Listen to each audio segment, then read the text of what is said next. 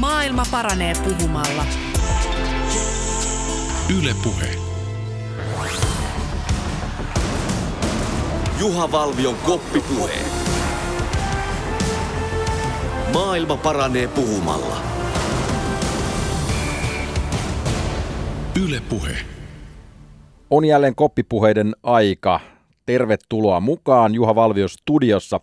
Tänään keskitymme oikeastaan täysin ja kokonaisuudessaan vain ja ainoastaan Suomen tämän hetken kuumimpaan urheilukaupunkiin, urheilupyhättöön eli Turkuun.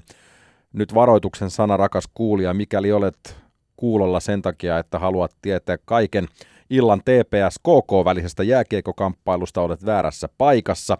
Emme myöskään hyppää suomalaisten johtavien Twitter-viestintäasiantuntijoiden vaunuun ja päivittele kovaan ääneen T P S:n mielenkiintoista somestrategiaa. Mutta ei turhaan kannata myöskään mennä pahoittamaan mieltään sinne internettiin. Eli jos jääkiekko kiinnostaa, data löytyy muualta. Tämä on ennen kaikkea hyvän mielen ohjelma ja seuraavan tunnin aikana keskitymme asioihin, jotka valmistavat meidät illan tärkeistäkin tärkeämpään E M-karsintaotteluun, missä Suomen jalkapallon maajoukkueen vastaan asettelee kiehuva Armenia. Aiheena siis niin Huuhkajat kuin myös Veikkausliigakin, sillä Suomen mestaruus ratkeaa niin ikään Suomen Turussa lauantaina kauden vihoviimeisessä ottelussa, missä Inter kohtaa Kupsin, mutta siihen palaamme vielä myöhemmin. Huuhkajien vallitseva tilanne on täysin omissa käsissä, mutta samaan aikaan vähintäänkin mielenkiintoinen. Jäljellä, niin kuin tiedetään, on kolme ottelua. Tänään tietysti Armenia, marraskuussa sitten vielä Liechtenstein kotona sekä Kreikka vierassa. Ero Armeniaan ja Bosniaan, jotka tulevat perässä hengittävät niskaan, on kaksi pistettä. Bosnialla ja Armenialla molemmilla vielä otteluissaan vastassa Italia. Tosin Bosnialla se on kotiottelu. Se ei silti tarkoita, että Huuhkajilla olisi jotenkin helpompi polku. Lohkon kakkospaikka pitää voittaa, sitä ei saada, mutta ei myöskään pidä vaipua epätoivoon, sillä miten viimeiset pelit päättyvät, voidaan spekuloida loputtomiin, jos ja jos ja jos ja jos, jos Suomi pelaa Liechtensteinin kanssa tasan, jos Bosnia voittaa Italian, jos Armenia riistää meiltä pisteen, mutta sillä ei tee itseensä kuin hulluksi. Mennään peli kerrallaan, eiks niin? Tämän tunnin jälkeen, rakas kuulija, olet aavistuksen viisaampi, eikä valtamedioiden "Sulaako Suomi nyt?" -otsikot saa sinua enää pakokauhun valtaan. Siinä tämän päivän koppipuheiden urheiluepistola. Kaikki on hyvin, ei mitään hätää. Ennen kuin päästään juttusille tämän päivän vieraamme kanssa, otetaan tunnelmat muutamalta Huuhkajien avainpelaajalta, haastattelijana Matti Härkönen. Juha Valvion koppipuheet. Teemu Pukki, alla siis tappio Bosniassa. Voisi ainakin kuvitella, että tuosta on sisuuntunut joukko kerääntynyt tänne Turkuun. Miten iso näytönhalu joukkuessa on? No joo, että se, se peli on nyt käsitelty ja poismielistä, että totta kai tuommoisen esityksen jälkeen kaikki haluaa, haluaa näyttää, että et, et ollaan ihan aiheessa tuossa lohkon kakkossijalla ja, ja että kaikki on, on meidän käsissä. Että kyllä niin kuin varmaan jokainen jätkä haluaa näyttää, että et viime peli oli vaan niin kuin yksi, yksi huono, huono että et, et, et niin kuin parannetaan siitä. No itsellä myös sinä nyt tiedät sen, mitä, mitä on näpäyttää sitten sellaisia, jotka... jotka ovat antaneet joskus vähän poikkipuolista sanaa. Nyt on ollut muutama peli silloinkin ilman maaleja. Miten kova henkilökohtaisella tasolla on näytönhaluja päästä takaisin maalien makuun? No joo, totta kai tosi, tosi kova. Odottavasti fiilistä pääsee ensinnäkin pelaamaan ja, ja tietenkin hyökkäjän päätehtävä on tehdä niitä maaleja. Ja, ja kun nyt ei ole muutamaa peliä tullut, niin kyllä on niin kuin aika kova halu. Niin kuin Ei, ei, ei käytännössä näpäyttää muita, vaan niin ihan halu tehdä itse se maali, että et, et, et, et emme tätä muille tee kuin, kuin itselle ja sitä ja joukkueelle, että niin se on se tärkeä juttu kuitenkin. Niin sanoit tuossa äsken, että maalivarastot ovat niin sanotusti pullollaan, näinkö se on? No joo, kyllä siellä, siellä pitäisi olla, olla niin refus muutama maali jäänyt noista viime peleistä varastoon, niin kyllä toivottavasti nyt, nyt aukoa. Uskon, uskon, että aukeaa ja toivottavasti tulisi, tulisi yksi, yksi, kaksi maalia ainakin. No sinäkin olet ollut mukana, kun ajat ovat olleet karikkoisempia. Miten paljon siitä osaat nauttia, että ollaan tilanteessa kolme peliä jäljellä ja kaikki omissa käsissä?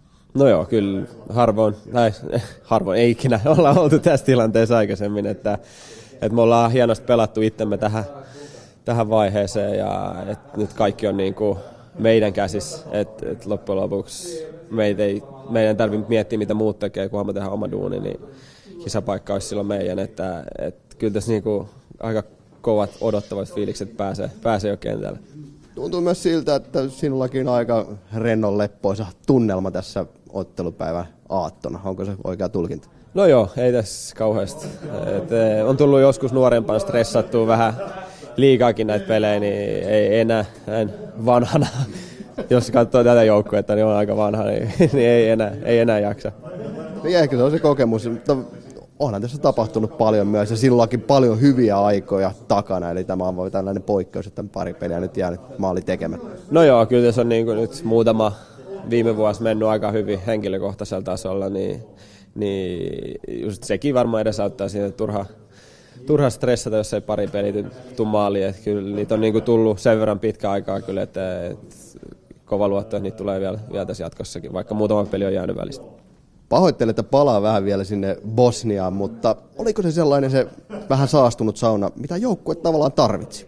No se voi olla, että, että nyt on mennyt, mennyt karsinut tosi hyvin ja, ja ehkä tämä oli semmoinen pien, pien herätys joukkueelle, että, että, että, että nyt tässä on tosi pelit kyseessä ja että nyt, nyt pitää alkaa voittamaan. Että kyllä tässä niin kuin varmaan jokainen pelin jälkeen oli huoneessaan, niin miettii, että tänään ei todellakaan antanut parasta. Et, et, et, vaikka nyt tulee aika sisuuntunut huuhkaa ja jengi huomakentällä.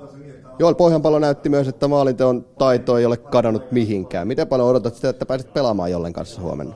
No totta kai. Niin kuin siinä oli, oli jo kiva päässä tuolla toi neljä viisi minuuttinen. Saa nähdä, miten, miten huomenna, että onko se alusta vai, vai sitten myöhemmin. Mutta jollenkaan on niin kuin tosi kiva pelaa ja, ja näytti, että kaksi puolitoista vuotta, vuotta sivussa ja saman tien tulee sisään ja maali, niin, ei, niin että kyllä se niin kuin maalintekijä on ja semmoisia me tarvitaan. Ja, ja myös no totta kai se itse, itse auttaa, että siellä on, on useampia pelaajia, ketkä pystyy tekemään maaleja, niin, niin, niin sitten myös niiden puolustajien pitää olla hereillä, hereillä niin kuin useampien pelaajien kanssa.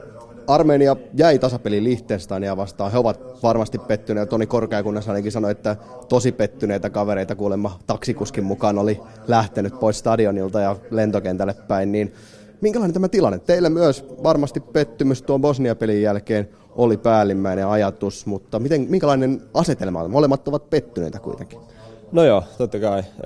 Molemmilla ei tullut sellainen tulos, mitä, mitä lähti hakemaan. Et, et siinä on, siinä on niinku nyt kyse, että kumpa saa sen unohdettua nopeammin ja, ja, ja on sitten hereillä, kun meidän peli alkaa. Ja luotan, että se on meidän joukkue. Et, et, et, niin. niin. Mitä, mitä huomenna Suomen kannattaa, että Suomen kansa tulee teiltä näkemään? No, se tulee näkemään niin kuin Niin kuin sanoin, että, tos, että on, on näytön halu jokaiselle jätkälle, että näytetään, että se peli oli vain yksi huono, huono, huono ottelu näissä näis, niin karsinnoissa, että se jää siihen ja nyt tota, lähdetään, lähdetään niin hakemaan hakee sitä kotivoittoa. Ja tietty tarvitaan myös tukea, tukea näin kuin meidän kannattajilta, että niin kuin Bosnias näki, että mitä, miten se teki niiden joukkueille, että siellä oli tuommoinen niin kuin fiilis niiden takana, niin sama, sama lähdetään hakemaan, että olisi myös sitten meillä niin kuin tuolla Turussa ja, ja se auttaa meitä tosi paljon, jos siellä on, on tuommoinen fiilis. Lukáš Hrádecký, Bosnia-peli oli sellainen pahempi notkahdus ensimmäinen pitkään aikaan. Se varmasti on virittänyt joukkuetta jotenkin. Miten iso näytönhalu tällä hetkellä on?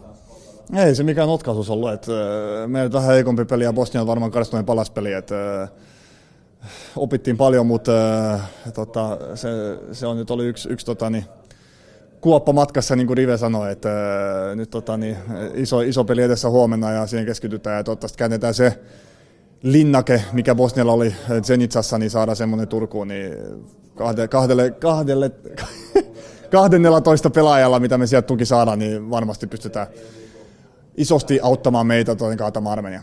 Niin, mutta varmasti se voiton nälkä ja halu ehkä myös näyttää se, että olemme aika hyviä, niin se on aika iso. On, on. Että ihan, ihan siis, jos miettii, niin kolme, kolme tota, niin voitettavaa matsia on kaikki näinkin voitettuja tässä lohkossa. Et, äh, sillä tavalla ihan ainutlaatuinen tilanne tähän loppusyksyyn ja ei meillä ole mitään pelättävää. Et, äh, olla, olla hyvissä tota, niin positioissa ja hyvällä itseluottamuksella, vaikkakin tuli tappio, niin ei, ei etkä sitä liikaa murehti, murehti nuokkaa eikä pidäkään. Oliko se Bosnia sellainen vähän saastunut sauna, niin oliko se sellainen, mitä joukkue ehkä jossain määrin tarvitsi? Saattaa olla, että varmaan nyt oikein kaksi tappioa lohko, lohko kovimpia jengejä vastaan, että ei, kyllä me tiedettiin, että joka tapauksessa hankala tulee olemaan, mutta ehkä voi olla, että se tulee hyvänä herätyksenä tähän loppusyksyyn jo, että vähän piiskattiin. Aika moni teistä ja sinäkin olet ollut mukana, kun ajat ovat olleet karikkoisempia. Miten paljon sitä osaa arvostaa, että tilanne on kuitenkin näin herkullinen tässä vaiheessa? No mikään tässä elämässä ei ole helppoa, että pitää kulkea vähän karikkoisemman tien läpi, että pääsee pelaamaan näitä isoja pelejä. Ja nyt me ollaan pelattu tämä tilanne meille ja siitä pitää ehdottomasti nauttia, että se yritetään painottaa kokeneempien pelaajien kautta nuoremmille, ettei tässä ole mitään hätää. Ja meillä on kaksi kotipeliä, jotka jo alustavasti olisi pitänyt voittaa, jos haluaa, haluaa kisoihin, että ei tässä tilanne mihinkään muuttunut. Että tilanne on vaan parempi kuin mitä me osattiin kuvitella ja siitä pitää imeä kaikki positiivisuus irti. Armenia pelasi tasan Liechtensteinia vastaan. He ovat varmasti myös pettyneitä, tuskin tekevät täysin tyytyväisiä tuohon Bosnia-peliin. Niin minkälainen asetelma tämä on otteluun? Kaksi vähän joo tota niin, ammuttu ja loukkaantunut, loukkaantunutta joukkuetta sellainen, että pari huonoa tulosta molemmilla. Toki Armenia voitti edellispelissä Bosnia, mutta varmaan aika kiukkuinen ryhmä tulee sieltä ja haluaa myöskin, äh, tota niin, en tiedä onko ikinä, tuskin on ollut arvokisoissa ikinä, niin heillekin varmaan yksi historian isoimpia pelejä. Et erittäin mielenkiintoinen tota niin, vastakkainasettelu huomenna. Kävin tuossa sinun urasi alkulähteellä, Runosmäen hiekkakentällä. No se oli sanotaan sympaattinen ympäristö. Mä siinä heräsi mieleen sellainen ajatus, että sinähän voisit olla Runosmäen liimanäppi lempinimeltä. Miltä se kuulostaa? Ei se, ei se huonolta kuulostaa, että tota, niin tosiaan sieltä on ensimmäisen kerran, ensimmäiset kaatumiset, ensimmäiset maalit päästetty, että pitkä on ollut polku ja tota, niin, otetaan lempinimi tota, niin, mielellä vastaan. No sinulle Turku on rakas kaupunki, olet sen tuonut aika monta kertaa esiin, niin miten iloinen olet, että olette nyt täällä? Erittäin, että lippuja on kyselty enemmän kuin ikinä ja ollut järjestettävää, mutta se on vaan hienoa, että ihmiset ja tuttavat ja kaverit jaksaa tulla katsoa peliä ja kannustaa. Että kaikesta huokuu se, että niin kuin Turkukin olisi täysin Huuhkajien takana, niin kuin Tampere oli, että siellä oli hieno pelata. Ja näin turkulaisena minun on pakko vaatia, että me laitetaan vielä paremmaksi huomenna, että katsotaan millainen meininkin huomenna on. Eli Turku on ainakin huomattavasti parempi paikka kuin Bosnia sinulle. Se on aina aivan, aivan salettia, että ei me... Tota, niin, tarvitaan samanlainen linnake kuin Bosnialla oli heillä, niin tarvitaan semmoinen Turku ja tota, niin, en, en, en epäile yhtään, et, etteikö se onnistuisi. Yle Puhe. Siinä tuoreita tunnelmia niin Teemu Pukilta kuin Lukáš Hrádeckýltäkin näin Armenia-ottelun alla. Haastattelina toimi siis Matti Härkönen. Nyt jatketaan koppipuheita iltapäivän vieraamme kanssa. Jalkauduin eilen studiosta ulos. Maanantaina köröttelin Tampereelle ja istuin samaan kahvipöytään Ari Zico Hjelmin kanssa. Kokenut ex-pelaaja, ex-valmentaja on seurannut hyvinkin tiiviisti niin Huuhkajia kuin Veikkausliigaakin. Ja puhuimme myös muun muassa siitä, että vieläkö se valmentamisen kipinä kytee, vaikka ajoista, niistä ajoista on kulunut likipitäen jo kymmenen vuotta. Ja puhuttiin myös tosiaan siitä, kun Huuhkajat olivat pöydällä, että ei ole mitään estettä, miksi emme pääsisi E M-kisoihin.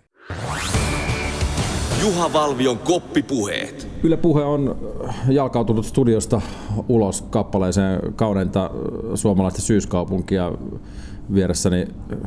Voisi sanoa maajoukkue yksi legendoista ja, ja niin pelaajauralta kuin valmentajauraltakin. Ari Zico Hjelm, tervetuloa Yle Puheelle. Kiitoksia.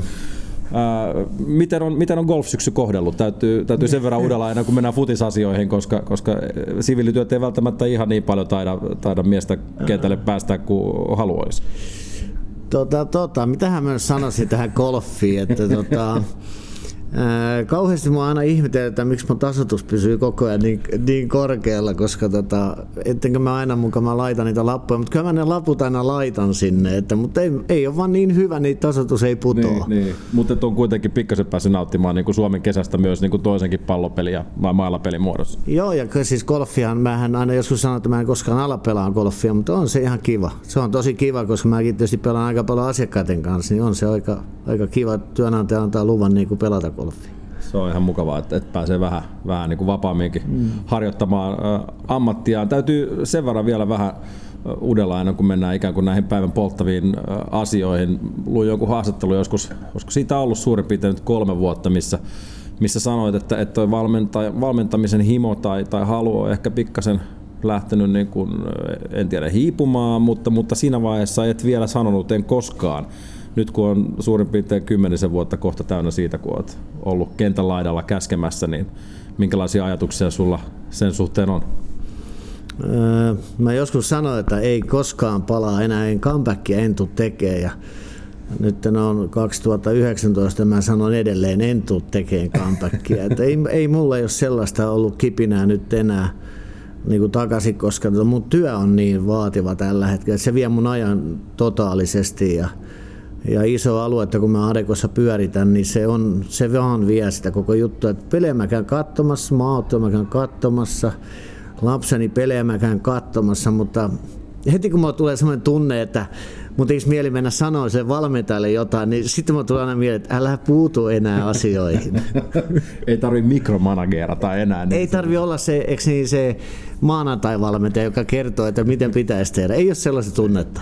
Ihan mielenkiintoista, kun käyt katsomassa esimerkiksi vaikka mm. poikaspelejä, niin, niin minkälaisia ajatuksia näin niin kuin entisenä valmentaja herättää tämmöinen niin kuin meille suomalaiselle kulttuurille hyvin tavanomainen tällainen katsomavalmentaminen, mm. kun, kun siellä mennään, vanhemmat painaa naama punaisena ja huutelee, että ketä pitäisi pelutella. No, en, en, en mä voi sitä kieltää. Kyllä mulla on niin kuin sillä lailla, kun mä käyn katsomassa pelejä, niin esimerkiksi Ilveksen kotipelejä täällä, niin kyllä mulla aina tulisi mieleen, että miksei se ei ole ratkaisua johonkin jonkun jutun asiaan. Kyllä mä sillä niin kuin pelin sisällä on tosi paljon, tai nyt maaottelussa, kun mä katson keskiviikko tai lauantaina, niin Kyllä, niin kuin koko ajan, niin kuin, kyllä sitä koko ajan niin kuin analysoi sitä peliä eri lailla kuin vaan ihan tavallisena katsojana. Ja sitten tuli varmaan siinä olutkupposen vieressä varmaan sanottu joku mielipidekin lauantaina, mutta tota, kyllä sitä, ei sitä silloin koskaan eroon pääse. Mutta se on varmaan sitten, niin kun, kun niin pitkään on ollut mm. niin pelaaja kuin valmentaja, niin sit se on jo vähän niin kuin siellä D N A:ssa, et, et eikä siitä pidäkään mm. päästä eroon. Joo, ja enkä, eikä se ole semmoista kauhean analyyttistä, eikö niin se kommentointi, mm. se on enemmän tämmöistä extemporena sanoo vai kyllä. jotain, että ei se, ei se ole niin syvällistä enää, mutta tota, ei sitä pääse eroon koskaan. Nyt kun äh, Zico, sinut on saanut tähän saman pöydän ääreen, niin, niin kun seuraat tietenkin aktiivisesti futista pääsarjatasolla ja maajoukkuetasollakin, niin, niin meidän täytyy puhua sekä Veikkausliigasta että, että Huuhkajista samaan aikaan. Veikkausliiga, jos mennään ensin, niin, niin siellä eletään tosi jännittäviä hetkiä ja, ja sarjauudistus on tuntunut, jos nyt on ollut liki täydellinen käsikirjoitus tällä kaudella, niin, niin ainakin sitä hipova. Mutta mut Ilvestä jos ajatellaan, joka on sulle totta kai tärkeä seura pelaajaura aikana, niin, niin mitä Ilveksessä on tehty oikein, että on saatu ihmiset katsomoihin? Siellä on ollut neljä viisi tuhatta ihmistä kotipeleissä ja, ja nyt on niin kun, ollaan siellä kärkikahinoissa, niin, niin mitä siellä tehdään oikein sun mielestä? No ensinnäkin tietysti menestyminen tuo katselijoita. Se on ihan selvää, että Tampere on kuitenkin totuttu menestyä ja, ja mitaleja pitäisi tulla. Mä uskon, että, että Ilves on pystynyt rakentamaan näistä nuorista pelaajista niin kuin yhtenäisempää joukkuetta. Ja rosteri on aika iso, rosteri pyörii aika paljon. Mä uskon, että Ilves tappelisi mestaruudesta joka vuosi, jos se pystyisi pitämään ne huippupelaajat, mitkä sieltä aina tulee, että sitten saman tien niitä hyviä pelaajia niin kuin lähtee. Että semmoinen pitkä kokonaisuus, valtaisuus ja semmoinen ison kuvan rakentaminen, niin se on ollut vähän niin kuin vuosi vuosia mennään. Nyt varsinkin kun niillä on ollut niitä Eurocup-paikkoja vielä, niin niitä pitäisi pystyä niin kuin siltäkin osin rakentamaan vielä kovempaa joukkuetta. Se, miksi Veikkausliiga tällä hetkellä on tietysti tasainen, niin on tietysti sen takia, että H J K pelaa niin huonosti. että, että, että, siis tämän, tämän vuoden sarjasysteemi on muutos ja, ja H J K rämpiminen, niin tämä meni ihan nappiin siltä osin, että nyt voittaa joku muu mestaruuden kuin H J K. Ja tota, se H J K:n konttaaminen, mikä se tällä hetkellä on, niin, ja syy tietysti se analysoidaan varmaan, mutta sehän on antanut tässä sarjasta tosi mielenkiintoisen. Öö, Ja on mun mielestä hieno, että nyt Kups ja, Kups ja Interi sitten viimeisessä pelissä ratkaisee, että se on, se on aivan uskomatonta, että tällä voi sarja mennä, että, että viimeisessä pelissä ratkeaa sitten mestaruus. Se on aivan, aivan ihanne tilanne. Kuopiossakin päälle seitsemäntuhatta katsojaa, kolme astetta ja suomalainen jalkapallo ihanne olosuhteet, räntäsateet, sadetta vähän siihen kymmenestä minuutista kiinni kupsilla, ettei, ettei mestaruus ollut sitä myöten selvä. Miten kova paikka toi on, toi on kupsille nyt sun mielestä lähtee sieltä nyt lauantaina Turkuun ja, ja ikään kuin okei, okay, uusi mahdollisuus, mutta, mutta et, muistan eräskin kuopiolainen vaikuttaja sanoi, että ennen tota viimeisintä kupsipeliä niin hän oli aivan varma, että voittaa mestaruuden ja nyt kun, nyt kun mennään Turkuun, niin hän ei ollenkaan varma, että voittaa mestaruus. Mä kattelin se peli, se tuli, tuli jostain, mä kattelin se koko peliä, kun mä olin ihan varma jossain vaiheessa, että kupsi voittaa mestaruuden siinä, että se kättelee tämän, niin kuin tässä pelissä, mutta tota, se oli vähän kupsin omaa syytä, kun ne päästi, päästi hongan tasoihin. Et siinä mielessä, miten ne käsittelee tämän asian nyt, niin se on vähän sama kuin maajoukkue käsittelee nyt, että on Bosnia-Herzegovina-tappio. Et, et, ei varmasti ole helppo, mutta kun, jos ne oikeasti käsittelee sen asian sillä tavalla, tämmöisellä psykologisesti, että miksi ne, miksi ne pääsivät esimerkiksi honkan tasoihin, niin mä uskon, että sitten siitä tulee. Kaikki me tiedetään se, että Interi sai mahdollisuuden, niin Interi tulee kovaa. Ja kun Interillä ei ole mitään muuta vaihtoehtoa kuin voittaa se, niin ne tulee vielä kovempaa. Ja kun tietää vielä, että Interin paras ominaisuus on hyökkäys, niin senkin takia ne mm. tulee kovaa. Että maaleja tulee, se on ihan varmaan sieltä. Et, et, et siinä on nyt kaksi hyvää joukkuetta ja olisi kiva kyllä nähdä se paikan päällä. Siihen vielä varmaan, mitä sinne veritakselle nyt sitten mahtuu, se on se kymmenen tonnin verran varmaan seisomapaikat päälle, niin, niin siellä on luvassa jo lauantaina, tai siis nyt ei vain ainoastaan nyt tiistaina, mutta lauantainakin mahtavaa futista sitten tuohon maajoukkojen jatkoksi. Tässä on niin kuin eletty aika muista tämmöistä niin kuin mielenkiintoista aikaa futiksen näkökulmasta Suomessa. Joo, ja se on mun mielestä hieno. Tietysti taas sitten ajattelee, jos ajattelee Suomen futista, niin ajattelee sitten taas, että menestyminen on ruokkiin, niin nyt on maajoukkue ruokkinut tosi hyvin, että kyllä maajoukkue pelaa tällä hetkellä tosi hyvää jalkapalloa ja, ja yksittäisen pelin ne voi voittaa kenet vaan. Ja ei ole enää yhdestä tai kahdesta pelaajasta kiinni, eli siinä mielessä niin kuin Kanervan Rive on onnistunut tosi hyvin, hyvin luotsaan tuota jengiä ja viemään eteenpäin ja, ja tuommoinen kansojen voittaminen, eikö niin, sai sieltä mahdollisuuden vielä takaporttiin ja on paljon hyviä asioita nyt tapahtunut jalkapallosta.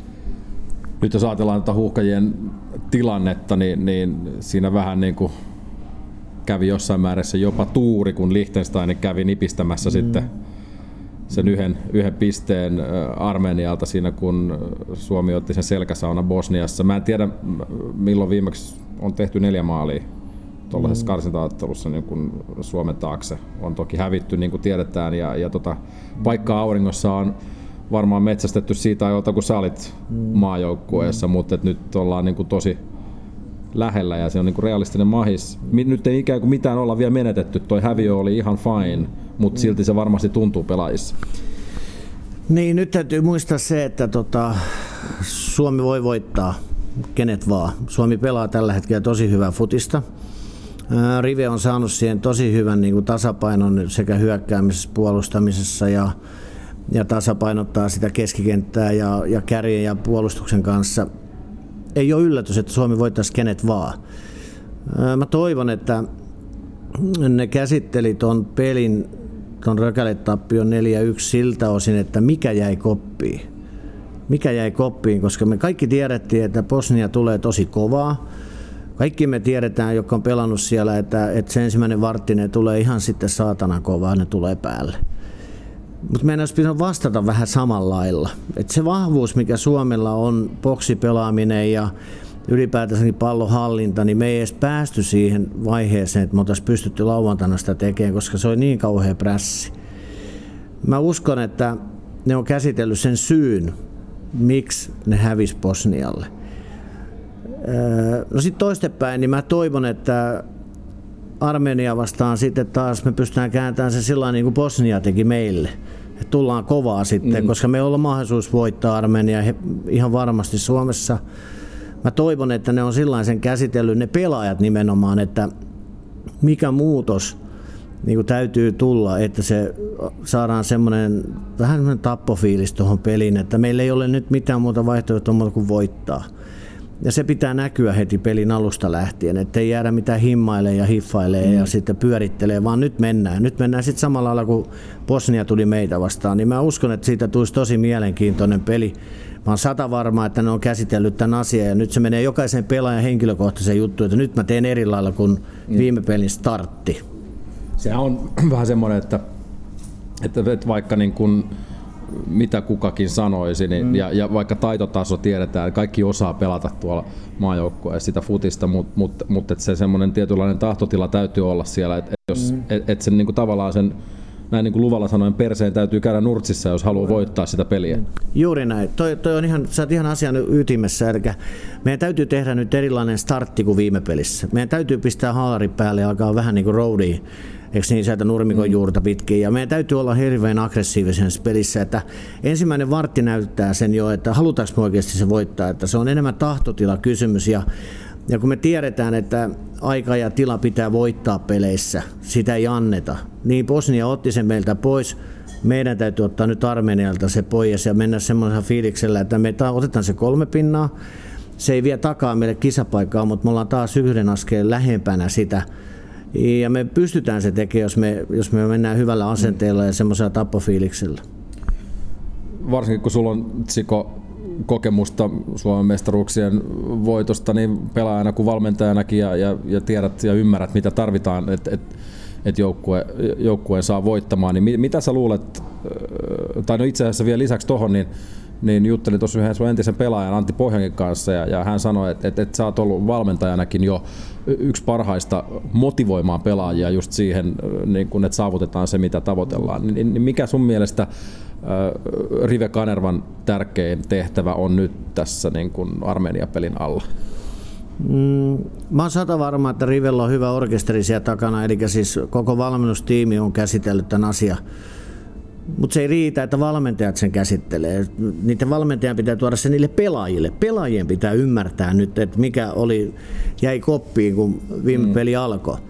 No sitten sitä kautta niin tota, en mä vaihtaisi kokoonpanoakaan hirveästi. Ei mulla olisi mitään syytä, eikä Suomella ole mitään va- niinku montaa vaihtoehtoa kokoonpanoa. Ja vaikka olisi, niin ei, ei sitä tarvi heti, niinku, ei toi mikään katastrofi ollut, vaikka hävittiin yksi peli, vaikka hävittiin reilusti sen. Niin, mutta se käsitteleminen, että miten ne käsittelee sen asian tai käsitelly, mm. ja antaa sitten mahdollisuuden samoille pelaajille vaikka, että nyt te saatte uuden mahdollisuuden. Mä oon sata varma, että, että kun se on semmoinen avoin keskustelu, avoin käsitteleminen rehellisesti, miten siinä pelissä tapahtuu oikeasti. Mikä oli se juttu, että meidän vahvat osa-alueet, mitkä maajoukkueella on ollut, niin ei ollut siinä pelissä. Toki toi Bosnia oli hyvä, mm. mutta ei meidän tarvitse silti niin huono olla. Et sitä, sitä kun ne osaa käsitellä, niin, niin mä uskon, että se motivoi myöskin sen joukkue. Tupa on täynnä, odotusarvo on kohdallaan ja kaikki on me, niiden puolella, että ei nyt muuta kuin pönttöä häkää ja mennään.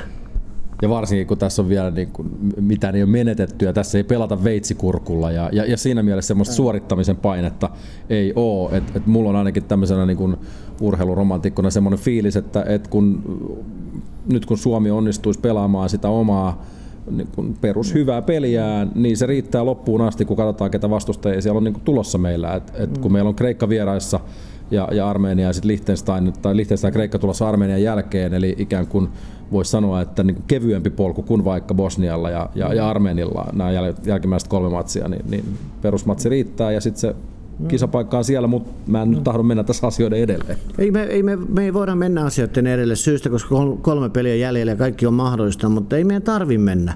Ei meidän tarvitse mennä mihinkään muuhun kuin siihen peruspelaamiseen, mikä niillä on ollut hyvää. Ja jos me pystytään noin, noin paljon pisteitä saamaan ja pelin taso pysyy hyvänä, ei ole heilahduttu kauheasti. Meillä ei ole kauheasti tehty edes maaleja. Nyt tuli tietysti neljä, mutta ei ole, ei ole, ei ole mennyt alakertaan kauheasti. Mutta se, että ne, ne ymmärtää sen, myöskin sen vakavuuden. Mm. Se vakavuuskin pitää ymmärtää tässä, että ne on niin kovia jätkiä noi kaikki, ne on pelaa kovissa sarjoissa, ne tietää sen, mutta niiden täytyy nyt tähän peliin saada se just se kipinä ja actioni ja, ja, ja se odotusarvon täyttäminen. Me ollaan kaikki katsomassa täysin niiden mukana siinä jutussa ja, ja, ja tämmöisessä niin kuin valmentaja pystyy paljon auttaa, että ei tuo sitä painetta joukkueeseen, vaan ottaa itselleen sen paineen. Kun media nyt tietysti kauheasti, eikö niin, kaikenlaisilla kysymyksillä jo, että ollaankohan me kisaa, päästäänkö me, niin pois semmoinen kaikki. Että valmentajan tärkein tehtävä tällä hetkellä on, että se minivoi paineen joukkueelle, ottaa itselleen sen paineen ja kestää sen paineen, antaa joukkueen keskittyä vaan pelaamiseen. Huomaan kyllä nyt, kun mainitsit tuossa ton, ton median ja, ja samaan aikaan myös sosiaalisen median, mikä elää totta kai vahvasti myös Huuhkajien kanssa, niin kyllä tuossa Bosnia-matsin jälkeen heti alkoi olla tämmöisiä, sulaako Suomi nyt ja, ja nytkö, se, nytkö se paikka sitten meni, mikä on tosi kummallista, mutta ehkä se kuvastaa sitä, että et kun me ei ole totuttu voittamaan ja, ja me ei ole totuttu menestymään tämmöisissä paikoissa, missä mm. se veri punnitaan. Niin, siis sosiaalisessa mediassahan nyt on kaikki taas aasta ööhön kerrottu, miten pitäisi pelata, miten totta, pitäisi totta ja haukuttu. Mutta mut se on valmentajalle tosi tärkeää, että se minimoi tämän jutun nyt, että keskustelee tämän asian, käsi, käsittelee tämän asian mm. pelaajien kanssa. Se paine, mikä tulee, niin se on olemassa ja se on hienoa, että meillä on painetta. Koska meillä on silloin myöskin mahdollisuus. Mm. Jos ei olisi paineita, niin me vaan pelailtaisiin. Niin painetta pystyy käsittelemään ja mä toivon, että ne käsittelisivät sen siltä ja sitä, ne tulee nyt ja näyttää, ärsyttäisi vähän sitä joukkuetta, että näyttäkää. Nyt mm. jumalauta, teillä on mahdollisuus näyttää toisen kerran, miten tämä homma niin kuin tehdään. Siinä mä ehkä onnistuin kaikista eniten niin kuin joukkueeni kanssa, että kyllä mä ärsytin sitä omaa joukkuettani ja siihen, että mä, mä sanon, että, että ne pystyy paljon parempaa. Millä, millä tavalla, mitä se ärsyttäminen tapahtuu? No kyllä se ärsyttäminen, silloin kun puhutaan faktoista, silloin kun puhutaan tosiasioista, niin se ärsyttää ihmisiä kaikista eniten. Et, että jos, jos siellä on tullut harhasyöttöä, jos siellä on tullut kaksinkamppailuhäviöitä ja jos siellä on tullut harhasyöttöä enemmän kuin omille, niin lyö fakta pöytää. Niin kyllä se alkaa mietityttää pelaajia, että, että kyllä toi videovalmentaja varmaan aika paljon tietää, että käsittelee sen asian. Ei, ei, ei yritäkään sitä tehdä siitä niin kuin helpommaksi sitä asiaa, vaan siis tuo rohkeasti sen ja psyykkaa niin kuin se joukkueen niin kuin iskuu. Niin, mitenkään niin kuin haukkumatta sitä pelaajaa, ei. Joka on menettänyt jo itsetuntonsa siinä, kun on antanut pari hassia siinä. Ei, ei ole ihan savimaisesti jakanut siitä keskeltä sitä palloa. Ei, ei, ei missään nimessä, ei, ei, ei syytä niitä, ei, eikä asenteita, ei, ei syytä asennetta eikä, eikä syytä sitä peliä, vaan sitä, miten ei. Se peli meni. Faktoja, faktoja fakta, ei niin, muutu että, miksikään. Ei, ei, että ei, ei niitä faktoja, joka voisi sillä ainakaan niin määrittele, että ei se olekaan niin vakava. Ei, mm. Se on juuri niin vakava, kun se asia on niin vakava, että ei, ei ole mitään syytä. Mikä sua, Zico Hjelm, kun olet katsonut ja seurannut maajoukkueen karsintoja ja tätä koko polkua nyt, mitä tämä Rive-luutio on mukana tuonut tullessaan, niin, niin mikä sua on eniten ilahduttanut tässä Suomen pelissä? Mä oon ilahduttanut semmoinen yksittäinen asia, että tuo joukko ei mene enää yhden pelaajan eikä yksin pelaajan ympärillä. Rive on tehnyt joukkueen. Rive on tehnyt saamari hyvän joukkueen. Tässä joukkueessa on paljon sellaisia pelaajia, mitkä on ollut sen mukana pitkän aikaa. Rive tuntee näitä nuoria pelaajia pitkän ajan päästä ja ne on ollut myöskin kisoissa jo näiden joidenkin pelaajien kanssa. Rive on tehnyt ison joukkueen. Silloin kun karsinat alkoi, niin ei me kauheasti puhuttu kenestäkään muusta kuin Hrádeckista. Se oli ainoa, joka oli niin kuin tosi kovassa joukkueessa ja kovassa sarjassa. Teemu onnistui sen jälkeen tosi hyvin. Teemusta tuli niin kuin meidän kansainvälinen ykköshyökkääjä. Ja sitten se löysi tämmöisen toppariparin, tosi hyvän siihen. Sitten se löysi siihen keskikentälle kapteeni ja ton Kavaran, mitä ei kauhean moni edes tiennyt. Siis se on rakentanut sen joukkueen niin kuin steppi steppinä eteenpäin. Nyt jos meiltä yksi pelaaja puuttuu, niin se ei vaikuta enää niin paljon siihen pelaamiseen ja mm. me ei kysellä kolmeen neljää viikkoa aikaisemmin, että pystyykö joku pelaamaan ennen jotain karsintapeliä. Nyt, nyt se, siitä puhutaan joukkueena. Se on Rivellä ehdottomasti ja hienoita, mitä mäkin seuraan, että se on nyt ehjä joukkue. Ja sieltä voi yksittäinen pelaaja olla pois, todennäköisesti Arajuuri on huomenna pois, mm. todennäköisesti. Kyllä siellä niitä toppareita löytyy ja siihen Arajuureen me ei kuitenkaan kaaduta. Se on iso asia. Ja nyt itse asiassa tässä saatiin jopa aika kivojakin uutisia, kun Rive sai yhden palan lisää palapeliin, kun Joel Pohjanpalo teki, teki paluun maajoukkueeseen. Toki tietenkin ollut pitkään loukkaantuneena, mutta Joel Pohjanpalo on semmoinen pelaaja, mihin käsittääkseni säkin olet kiinnittänyt huomioon jo silloin, kun hän on ollut vasta nuori kuusitoista seitsemäntoista-vuotias. Joo, mä muistan, kun Jolle pelasi silloin ensimmäisiä pelejä, niin siinä on, niinku, siinä on synnynnäinen maalintekijä. Siinä on jotain, siinä on jotain ihmeellistä, se tekee kyllä maaleja hyviä. Se, Se hakee ne paikat hyviä. Nytkin kun se on ollut kaksi vuotta pois ja tuli yhdeksi puoliaksi kentälle, niin heti tekee maali. se osoittaa sen näl, näl, nälkäisyydestä, että se, se haluaa niitä tehdä. Se poika on käynyt tosi ko, kovan koulun läpi ja se onnistui ekassa pelissä, että me saadaan siitä tosi hyvä jokerikortti. Mä en usko, että pystyykö se pelaamaan vielä yhdeksänkymmentä minuuttia, mutta se voisi olla sitten se kortti siellä takataskussa, mm. jos tarvitaan. Ja se oli Jonne, Jollelle itselle tärkeä juttu. Ja mä jotenkin olen arvostanut aina sen, sen tahtotilaa ja tämmöistä osaamista tehdä maaleja. Eli, eli periaatteessa, jos sit kun kaikki tähdet olisi niin kuin oikeassa asennossa, niin näkisit sä, että esimerkiksi joku Pukki ja, ja, ja Jolle voisi siinä mm. rinnakkain, rinnakkain siinä kärjessä mennä ja, ja sitten nyt kun Teemu Pukille selvästi jo Italia-pelistä lähtien mm. luonnollisista syistä on laitettu kohtalainen takki päälle ja, ja siellä on varjo koko ajan seuraamassa, eli jopa kaksi varjoa, niin, niin, mm. niin kuin sanoit, niin, niin Joel olisi semmoinen jokeri, mistä ei välttämättä ihan vält- kaikki sitten huomaakaan. Mm. Joo, ja se on ihan selvää, että kun riittävästi tekee maaleja, niin niitä päällystakkia saa. Mm. Se, se tulee automaattisesti. Ja sitten se, että et, ei se saa myöskään yhden pelaajan harteilla liikaa se maalin tekeminen. Että siinäkin mielessä niin kun tulee yksi hyvä kortti lisää. Mä oon sata varma siitä, jolle on niin nuori vielä, jollella on hyvä tulevaisuus, jos ehjänä pysyy, niin, niin tota, ne voi olla peräkkäin tai vierekkäin tai rinnakkain tai ihan miten vaan, mutta kaksi tosi vaarallista. Se on aika tärkeä elementti kuitenkin hyökkäjälle, että olet vaarallinen. Mm. Että jos se elementti häipyy hyökkäjältä, niin sitten kannattaa katsella vähän alempaa paikkoja.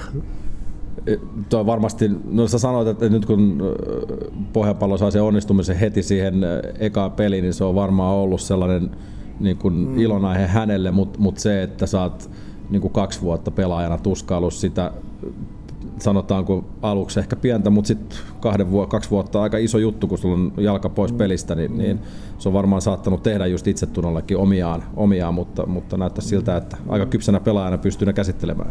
No, jokainen voi kuvitella, että olet kaksi vuotta pois siitä ammatista ja hän on kuitenkin nuori vielä.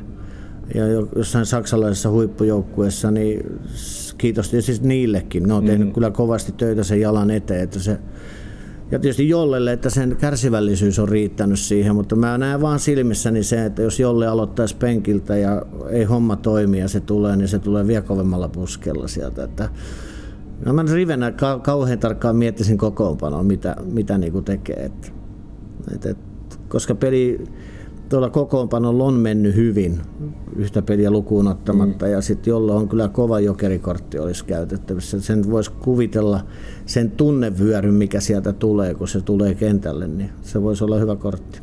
Niin kuin sanoit, niin kovaa pitää lähteä ja näyttämisen halu on ja nälkään, mm. niin, niin mikä ettei. Nyt kun oot, no sanotaan se viimeisen kymmenen vuotta, niin kuin siviilin puolelta se on ollut fudista ja me ollaan metsästetty tätä paikkaa auringossa, saat seurannut sitä valmentajauraa aikana, sitä on pelaajaura aikana yritetty saada sitä paikkaa, niin, niin ootko huomannut mitään tämmöistä niin kuin uuden jalkapallokannatuksen aallon nousua tässä nyt, kun ollaan näin lähellä, että on niin kuin yhtäkkiä sienää ruvennut nousu, siis nousee sateella niin kuin katsomoihin, että ihmiset onkin ruvennut puhumaan, että hetkinen, että täällä on meillä kansallislajin jääkiekon rinnalle nousemassa, nousemassa nyt ihan uudet pojat. Onhan se tosi tärkeää, toi fanijoukot ja mikä tuolla niin Pohjois-Karjala, kun se pitää meteliä, niin onhan se ihan loistava. Onhan se käsittämätöntä. Semmoisen reaktion mä huomasin katsomassa Italia-pelissä täällä, että, että kun suomalaiset pelasivat taaksepäin ja kun ne pelasivat monta kosketusta peräkkäin, niin ihmiset nousi seisoon ja taputti. siis, siis semmoistahan ei ole ikinä ennen tapahtunut, että kun pelataan toppareiden pallon takaisin, niin ihmiset taputtaa. Että, että se tulee ehkä tuolta jostain Valioliigasta tai jostain tuolta, mm. että semmoinen hallitseminen tai tai pitäminen ja hyvät suoritukset, niin kuin vaikka se aina johda maaliin, niin hyvät suoritukset jo arvostetaan ja noustaan seisoon. Niin mun mielestä se on, se on sitä hienoa kulttuuria, mutta sekin tulee menestymisen kautta. Mm. Että, kyllä mä sanoin, että toi suomalaisten sydämiin on tullut toi Rive-joukkue, sellaisenaan kuin se Rive-joukkue on. Ja just sen takia, että kun niitä ei kauheasti ollut kauhean tähtipelaaja kenestä, ja nyt ne on niin kuin joukkueena niin kuin tähtenä ja sitten yksittäisenä kirkkaana vielä siellä Pukkia ja Kavaraa ja Hrádecký sun muita, niin se näyttää ihan niin kuin oikeasti jo menestyvältä joukkueelta. Ja varsinkin jos niin kuin tätä lähihistoriaa katsoo, kun, kun on hakattu päätä seinään ja, ja on kuljettu pitkiä matkoja ilman voittoa mm-hmm. ja, ja on, on revitty, niin kuin poltettu ehkä joskus kaulaliinojakin ja, ja on, mm-hmm. on niin kuin tavallaan kannattajat ehkä luovuttanut, mutta nyt taas sit ollaan niin kuin uuden toivon äärellä. Joo, ja kyllähän tuossa aika monta vuotta meni aika huonosti. Kyllähän siellä Miksun aikana kauhean, no Baxterista se kyllä alkoi jo, että ei ollut Baxterin aikana, mutta ei ollut kyllä Miksunkan aikana. Ja Hans Bakkegaard ei ihan parhaalla ei, korteella ei, lähtenyt. Ei, ei siinä Bakkekin kauhean korkovia. Ja, ja Rive on aina ollut siellä mukana. Eikö niin? Rive on kyllä, ollut siellä kyllä. Vähän niin kuin semmoinen äh, hätävarjo, että mm. sitten kun Rive, ja aina kun Rive on tullut, niin ne pelit on mennyt ihan fine. Eikö niin tuloksia? Mutta sitten taas ne on, ei ole luottanut Riveen. Että, että sen senkin, että Rive valittiin nyt päävalmentajaksi, niin oli tietysti oikea valinta. Ja sitten se, että se oikeasti sai ekan kerran mahdollisuuden karsintojen alusta ja alkaa rakentaa sitä omaa joukkuetta. Ja tässä sen näkee mun mielestä just hyvin, että ei se tarvitse olla ulkomaalainen valmentaja. Kyllä Suomessakin on hyviä valmentajia, jotka pystyisivät joukkueita viemään eteenpäin, jos niin vaan luotettaisiin ja annettaisiin aikaa. Mm. Et siinä mielessä Riven valinta on ollut oikea ja hyvä. Niin, ja, ja sitten tietenkin kun on ollut joskus ehkä sellaista, niin kuin, voisiko sanoa, että tietynlaista kärsimättömyyttäkin, että et niin kuin, okei, silloin jos ei voittoja tule, niin on selvää, että et valmentajan palli saattaa olla se ensimmäinen, jossa, josta lähtee niin kuin pikkuhiljaa jalat tuolista alta, mutta, mutta et niin kuin, se kärsivällisyys saattaa joskus olla ihan hyvekin. On joo, ja nyt varsinkin kun tuo joukkue on tullut nuorista pelaajista, niin Rive on ollut näiden kanssa jo silloin yhdessä mm. kisoissa. On sata varmaa, että jos sä oot ollut joskus nuorten E M-kisoissa ja, tai missä kisoissa tahansa, niin ei sitä sitten pitkän matkan enää siihen miestenkään kisoihin on, mutta jos et sä koskaan ole kisoissa ollut, niin et sä tiedä millaisiin kisoihin pääseekään. Ja Rive on sen polun jo käynyt läpi, mm. vaikka se on käynyt nuorten kanssa. Kyllä Rive tietää. Ja, ja mä toivonkin, että ei nyt maalata kauheasti piruja seinille, koska ei ole mitään syytä. Tuo joukkue on ollut hirveän paljon parempi, se on joukkue ja joukkue pystyy tällä hetkellä voittamaan ihan kenet vaan. Mm. Mä luotan ihan täysin, että, että ne pärjää huomenna Armenia-pelissä ja sen jälkeen tota, portit on auki. Ja se on varmaan nimenomaan se huominen, tai se on se jokainen seuraava peli on aina se tärkein peli. Et, et just, et pystyisi pitämään se mentaliteetti myös siellä katsomossakin, että et ei, ei katsota sitä, että mitä sit jos hävitään vaikka tänään tai että meidän on pakko sit, se, sit pelata tasuri tai, tai näin. Et, et niin kun. Ei me tulla häviä. Me, me ei tulla häviä huomenna. Siis se on ihan varma, jos ne, jos ne pystyy tämän tilanteen nyt nollaan ja lähteen siitä tilanteesta, kun ne lähti ennen Bosnia-peliä. Ne oli hyvin itsevarmoja, ne, se on ihaltavaa niiden itsevarmuus. Mutta siihen nyt vähän, vähän semmoinen saksalainen sähköpiikki, niin, että lähden, vähän virtaa siihen ryhmään, niin se, virta, se, se syttyy kyllä se joukkue. Se syttyy huomenna, ihan sata varmaan se syttyy. Ja mä oon ihan sata varma siitä, että tulee myöskin menestyä, kun ne pistää vaan itsensä nyt täysillä likoon. Ja varsinkin sitten kun Armenia on voitettu jo kerran tässä aiemmin, ihan tuossa karsina alkuun jo, mitkä oli tietenkin tosi tärkeät kolme pinnaa vieraista. Ja, ja näin, minkälainen tuollainen kymmenen ottelun karsintasarja. Minkälainen taival se on maajoukkueelle, kuinka vaikea on, on niin kuin valmennusjohdon ja samalla myös niin kuin pelaajien pitää se koko kokonaisuus niin kuin käsissä? Maajoukkueen valmentaminenhan on jo sinänsä haaste, kun sä et saa niitä pelaajia koko ajan ja sitten sä et aina tiedä kuka on pois. Ja kun ei meillä kuitenkaan niitä pelaajia, niin ihan montaa kymmentä mm. ottaisi. Kyllä meidän pienen maan tietysti etu on se, että nämä niin sanotut hyvän pelaajat, sanotaan semmoinen runko pysyisi kasassa pitkään ja sitten ne olisi myöskin terveenä. Ja nimenomaan niihin tärkeisiin peleihin, kun nämä karsinat on aina se kaksi vuotta ja se on tosi pitkä aika. Toki tietysti muilla on samat haasteet ja siellä vaihtuu valmentajat ja siellä niin aika hektistäkin, jos ei menestytä tule. Mä sanoisin näin, että nyt kun Rive on ollut tuossa vähän aikaa ja nämä nuoret on taas vuoden kaksi vanhempia vähän ajan päästä, niin tästä voisi tulla semmoinen oikein kunnon sukupolvejoukkue. Se on hyvin mahdollista, koska tämä ikärakennehan sopisi hyvin tuolla joukkueelle. Eli tavallaan nyt sen kultaisen ajan perään on nyt tulossa. Tämä on nyt se seuraava hetki, kun, kun tämä on näin, niin kuin sanotaanko, tämän ajan junnujen tulevat idolit, että jos on mm. meillä neljäkymppisillä ollut ne hypijät ja litmaset ja mm. Zico-Jelmit ja, ja paatelaiset ja kumppanit, niin nyt on niin kuin mm.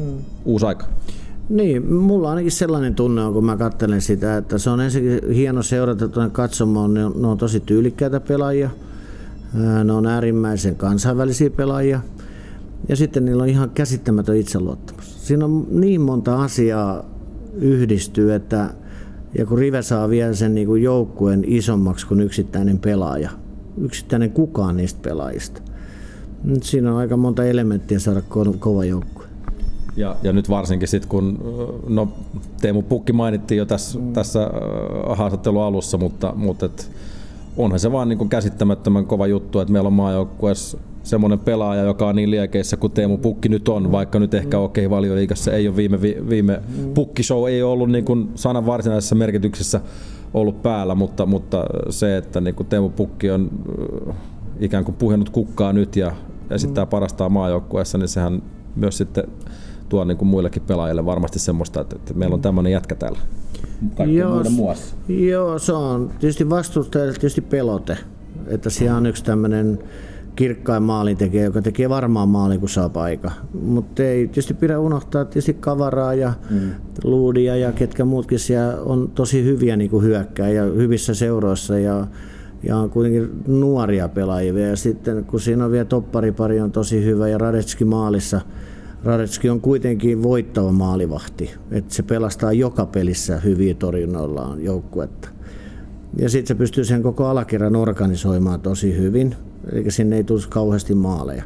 Et siinä on, niinku, siinä on monta, monta elementtiä siinä joukkueessa on hyvää tällä hetkellä. Sen takia mä oon ihan luottavaisin mieli, vaikka, vaikka nyt tulikin sitten vähän turpaan. Mutta tota... No sillehän ei tässä vaiheessa enää mitään voi. Et se on ei. ollut ja mennyt ja, ja se on niinku mm. sillä tavalla historiaa. Mutta et just se, että et, et vaikkei Huuhkajilla välttämättä ole niin nimivahvin joukkue paperilla, mutta mm. mut just se, että silloin kun se joukkue nousee pelaajan mm. yläpuolelle, niin, niin silloin siitä joukkue tulee vahvempi kuin mm. versus se, että se kuhisisi vaikka supertähtiä. Joo, ja eikä siitä tule yksinkertaisesti mitään. Tietysti mä saksalaisen koulun käyneenä, niin ei siellä koskaan yksittäinen pelaaja noussut ylitse joukkue. Se joukkue oli aina se kaikista tärkeä. Ja se joukkueen menestyminen kaikista tärkeä. Me puhutaan kauheasti, että joukkue, joukkue, joukkue. Mutta kyllä ne teot sitten ratkaisee myöskin sen, että ei pyöritä kenenkään yksittäisten pelaajien ympärillä, vaan sen joukkueen se juttu on niin kuin kaikista tärkein. Sen takia mä toivon, ja Rive on saanut tämän hyvin, tämän joukkueen nyt niin kuin isolla, että siellä niin kuin kaikki nauttii pelaamista tällä hetkellä. Kysyt keltä tahansa, ja, ja jos kysyy niiltä vaihtopelaajiltakin, nekin nauttii siitä, mutta ne haluaisi tulla, mm. ne antaa sen kilpailun siihen joukkueeseen, että hekin haluaisi pelata. Siinä mielessä niin tota, me ollaan onnistuttu tosi hyvin tässä. Silloin kun olit peräsimessä, kun muutamaan otteeseen Tampereen Unitedin kanssa pokaalia on nostettu, niin oliko esimerkiksi niissä joukkueissa, kun verrataan vaikka materiaalia näin, niin oliko niissä voiton kannalta samat elementit ilmassa? Oli, ja sitten se joukkue niin kasvoi sen, sen nälän kanssa, että kun ne voitti, ne halusi voittaa lisää. Ja, ja sitten siihen onnistuttiin hommaan aina semmoisia täydentäviä täsmähankintoja, jotka taas paransi sitä joukkuetta, niin siitä joukkueestahan tuli tosi hyvä. Sitten ne viihtyi myöskin keskenään. Sekin on niin kuin tämä nykymaan joukkueen kanssa, että ne ainakin ulkoisesti antaa sellaisen kuvan, että ne on tosi paljon keskenäänkin mm. tekemissä. Silläkin on merkitystä, että kun maajoukkueet aina kerätään sit tuolta sieltä sun täältä, niin seurajoukkueet on sen takia helpompi valmentaa, koska ne on joka päivä tuossa mm. käsissä ja näkee sen. Ja... Mutta sen yleisilmapiirin on oltava kunnossa sen menestyksen edellytyksestä? Ilmapiiri täytyy olla kunnossa ja ilma, ilmati, ilmapiirin merkitys tulokseen on merkittävä. On se sitten mikä mm. tahansa, on se sitten työelämä tai urheilu mm. tai mikä kyllä. tahansa. Sillä on hirveän iso merkitys ja kyllä mulla oli niin hyviä pelaajia. Mä ehkä osasin myöskin ottaa niistä sen kaiken tehon irti ja mä annoin niille vapautuksia, mä annoin niille tilaa olla sellaisia kuin ne on, niin sen takia, että Tammu oli niin vahva joukkue. Mutta ehkä just se, että ilmapiiri on hyvä, niin ei se kuitenkaan automaattisesti tarkoita sitä, että, että kaikki nyt sillä tavalla olisi ihan saunakavereita keskenään tai, tai soittelisi toisille, että tuutko jouluna pöydän päähän leikkaamaan kinkkua ja näin, mutta, mutta se, että niinku semmoinen yleisilme on positiivisempi kuin negatiivisempi, niin luonnollisesti alkaa. Niin, ja sitten se, se joukkueen tila on hyvä, niin kuin mm. semmoinen, eikö niin kopissa se tila, että siellä uskaltaa olla eri mieltäkin ja siellä voi olla eri mieltä ja siellä uskaltaa ylipäänsä sanoa mielipiteensäkin eikä heti deilata. Mm. Että se ilmapiirihän rakennetaan myöskin ja se ilmapiirihän tulee tietysti jokaisesta henkilöstä. Että sehän ei ole valmentajatehtävä eikä yksittäisen pelaa, vaan siihen ilmapiirin rakentamiseen kuuluu koko joukkue. No, tietenkin urheiluun yhtenä osana vahvasti kuuluu se spekulointi ja jossittelu. Ilman sitähän urheilukeskustelua ei ole olemassa. Ja, ja nyt kun, kiitos tietysti osittain ehkä Kalervo Kummolan hienon työn, jääkiekko on valta-asemassa täällä myös Tampereella, se on iso laji niin kuin tiedetään ja, ja, ja näin, niin jos nyt sitten käy niin hienosti, että, että se kisapaikka meille siunaantuu jalkapallossa ja E M, E M-kisoihin mennään, niin jos ajatellaan suomalaisia tällaisia urheiluhetkiä, niin, niin tuleeko se ole yhtäkkiä sitten isompi juttu, kun me osataan edes ajatella? Mä muutan tuota sun vähän tuota kysymystä, että, että, että kun mennään kisoihin, kun me ollaan nyt päästy kisoihin, niin tota, silloin iso merkitys tietysti Veikkausliigallekin. Ja silloin hirveän iso merkitys nuorille pelaajille, kun ne tekee valintoja joskus, että onko se mikä harrast, mitä, mitä lajia sitten, silläkin on iso merkitys, että me saadaan vielä lahjakkaampia pelaajia tulevaisuudessakin. Ja sitten sillä on iso merkitys myöskin tämmöiseen kokonaiseen kulttuuriin, että mä oon sata varma, että on vaikeampi mennä jalkapallon äm äm-kisoihin kuin, kuin jääkiekon äm äm-kisoihin mm. tai E M-kisoihin on vaikeampi mennä jalkapallossa, koska se on vaan aika kovan saavutuksen kautta voidaan saavuttaa tommoinen, mm. koska se karsinnat on jo sinänsä aika kovat. Mutta mä oon niin optimistinen, että kun nyt kun me mennään kisoihin, meillä on mahdollisuus mennä myöskin äm äm-kisoihin. Ja, ja se on sitten taas jo ihan, ihan toinen tarina, jos, jos, me, jos yhdeksänkymmentäviisi legendaarinen kiekon maailmanmestaruus nosti, nosti Suomen lamasta ja sillä oli jo niin kuin kansantaloudellisiakin vaikutuksia, niin, niin ei, ei voi nyt ainakaan kiistää, etteikö sit pääsyllä E M-kisoihin olisi vähintäänkin, ei, jos ei niin isoa positiivista vaikutusta, mm. mutta kyllä se vaikuttaa varmaan ihan koko suomalaisen niin kuin identiteettiin ja yleisilmapiiriin täällä niin kuin rajojen sisällä. No se on ensinnäkin ainakin se, että uskaltaa sanoa, että on jalkapallon ammattilainen. Si- si- siinä on jo paljon. Niin, joskus on ollut varmaan aikoja, kun ei ole uskaltanut. Ei ollut ihan, ihan joka päivästä asiaa, että puhuu, että on jalkapallon ammattilainen Suomessa. Ei se ei ollut. Mutta mä, mä, mä oon niin optimistinen kuin mä oon mm. ja mä haluan nähdä sen aina sen, niin kuin sen mahdollisuuden. Et kun meillä on kuitenkin noin ehjä hyvä joukkue, niin me pystytään pelaamaan. Niin kaikkia joukkueita vastaan on hyviä. Meillä on mahdollisuus voittaa kuka tahansa joukkue yksittäisessä pelissä. Mm. Nythän ei vaadita enää muuta kuin, että oikea lohko, eikö niin oikeassa ajassa tulee joukkueet vastaan, niin on se sitten sama, onko se E M-karsinat vai M M-karsinat, koska nämä on samoja joukkueita Euroopassa, kun karsii siihen. Nyt on kysymys siitä vaan, että nämä tasaiset Italia-pelit, mitkä meillä on ollut, meidän olisi pitänyt pystyä pelaamaan joko nolla tai voittaa ne. Mutta se on ihan mahdollista, täysin mahdollista, että tästä kun mennään vuosi kaksi eteenpäin, niin nämä meidän nuoret pelaajat, jotka tällä hetkellä kantaa vastuuta, on vuonna kaksi vanhempia ja pelaa edelleen kovassa sarjoissa tuolla, niin kyllä ne kahden vuoden, neljän vuoden päästä on aika kova joukkue.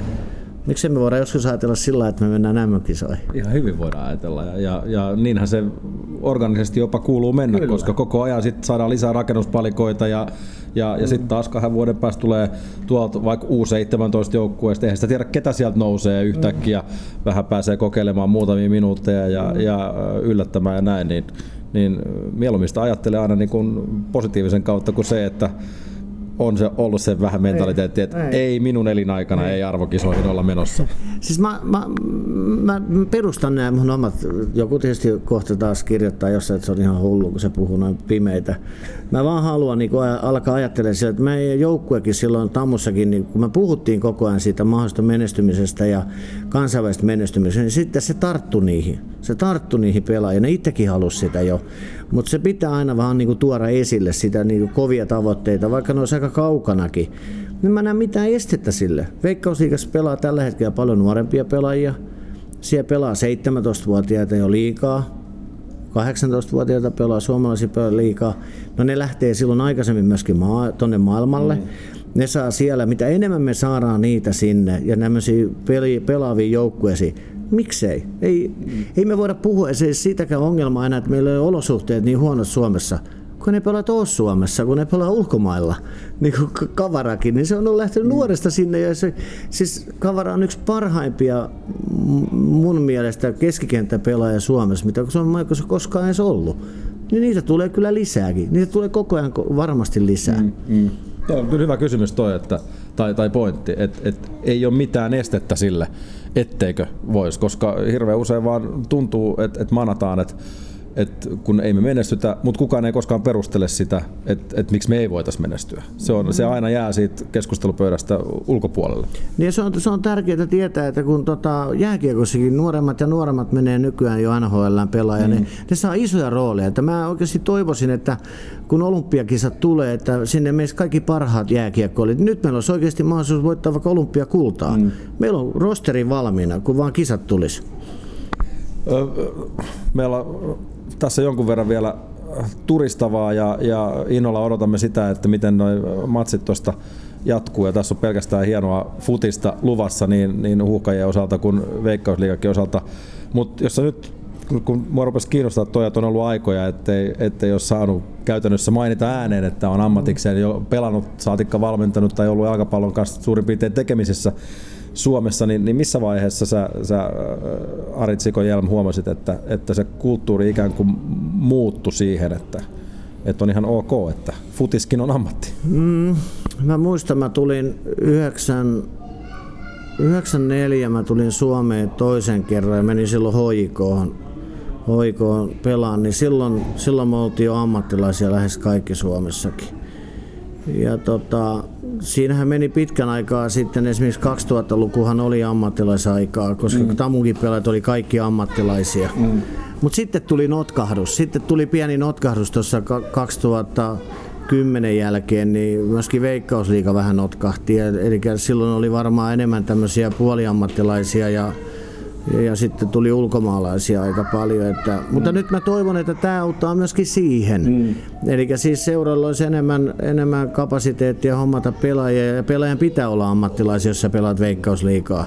Siellä ei voi olla sillä tavalla, että siellä mennään aamulla töihin tai, tai ollaan töissä päivä illalla. Ei se voi olla sitä enää nykypäivänä. Ja sillä tavalla me ei tulla pääse mihinkään kisoihin. Mutta sitähän se aaltoliike vähän on, että seuraava aalto vie aina vähän korkeammalle ja, ja sitten taas haetaan vauhtia ja, ja sitten koko ajan mennään niin kuin, niin kuin sanottu eteenpäin ja tähdätään, tähdätään kuitenkin niin kuin ylöspäin koko ajan. Kuusala Mara tietysti yksi meidän varmasti parhaista kautta aikojen valmentajista jo silloin sanoi, kun hän oli valmentaja maajoukkueesta, että meidän täytyy saada pelaajia ulkomaille. Ja niitä on tällä hetkellä paljon, mutta meidän täytyy saada pelaajia ulkomaille, joka pelaa mm. joukkueessa. Siinä on se ero, että tällä hetkellä ne pelaa paljon, niin se näkyy myöskin sitten heti maajoukkueessa. Ja sen takia mä oon näin optimistinen, että meillä on mahdollisuus ihan yksittäisen pelin voittaa kenet vaan. Me jäädään odottamaan näitä mahdollisuuksia ja me päästään seuraamaan niitä itse asiassa jo nyt. Kohta Armenia vastaan ja sitten tulee vielä pari mahdollisuutta ja sitten varmistellaan se E M-kisapaikka ja sitten mennään taas eteenpäin. Ari Zico Hjelm, kiitoksia paljon sun ajasta. Kiitos paljon. Juha Valvion koppipuhe. Maailma paranee puhumalla. Yle Puhe. Tätä marraskuun ja marraskuun välistä yötä kutsutaan länsisodomalaisessa kansanperinteessä tuhniaisyöksi. Tuhniaisen kohtalona on pyöriä neljä tuntia, sen jälkeen luovuttaa, keittää kahvit ja nukahtaa kymmenen minuuttia ennen kuin on aika mennä töihin. Radio Sodoma! Toinen